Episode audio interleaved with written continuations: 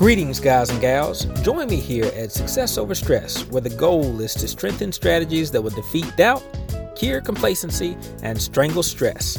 I'm on the road to a healthier, happier, and stress controlled life by taking control of my financial situation. With the right direction, so can you.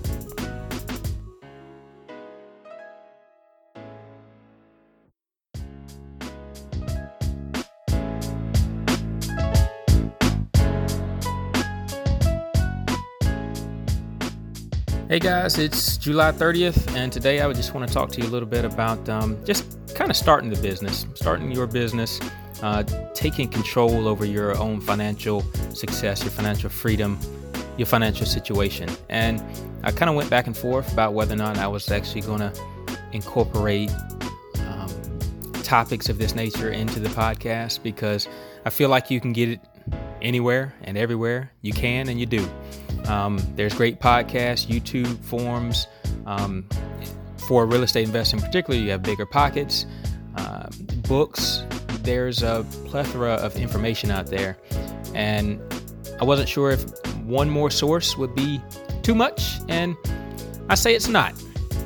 It took me all of those sources for me to really uh, not to get started, but for me to grasp different concepts and to uh, gain strength or courage for executing on certain concepts. So, uh, I'm going to do a topic podcast today on structure. It'll just be brief, it'll be general.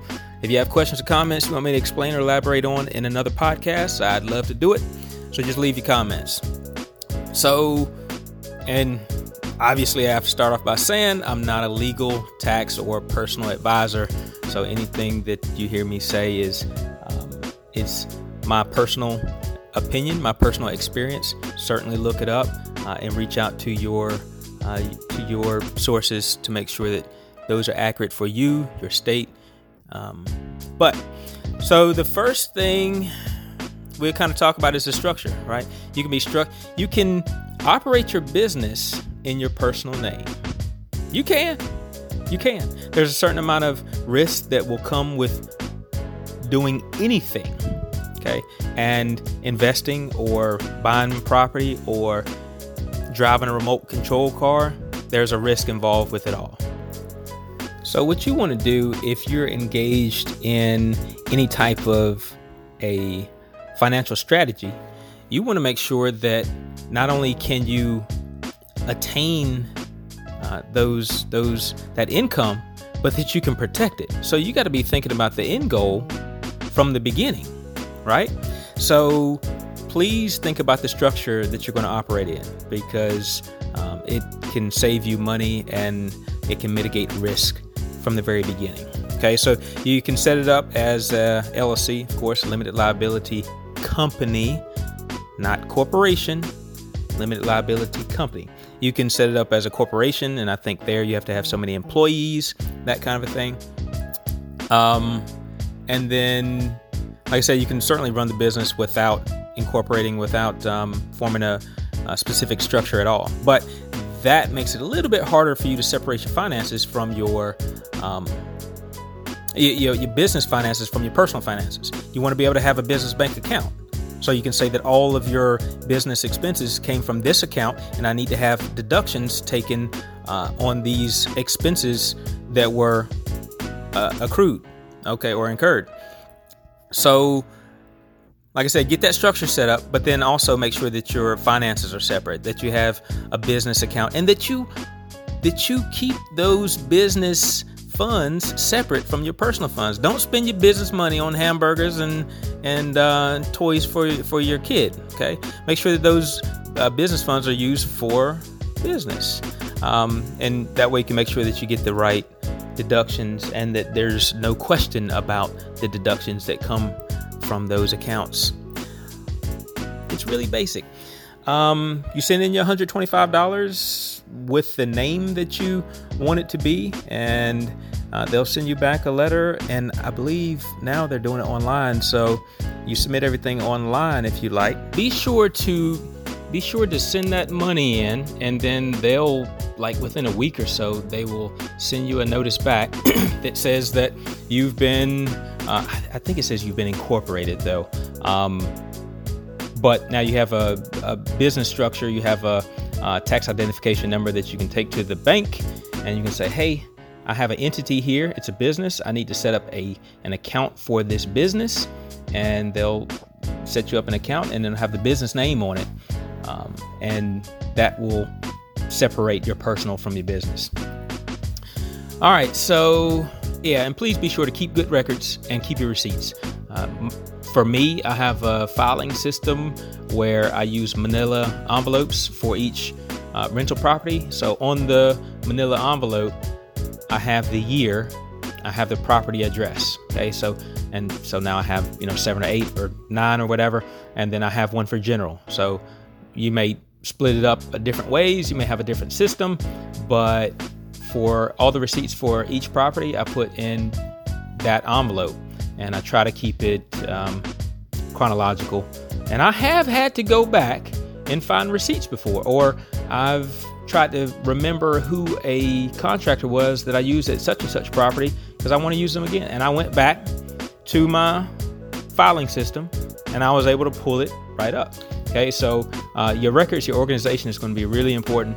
Uh, and I, I hate to say it, but it's it's gonna it may not be the difference of whether or not you succeed or fail, uh, but if you want to create a system that's uh, replicable, that you can scale, uh, that you can make some things somewhat automatic and not have to fumble and find receipts and fumble and, and put them up and fumble.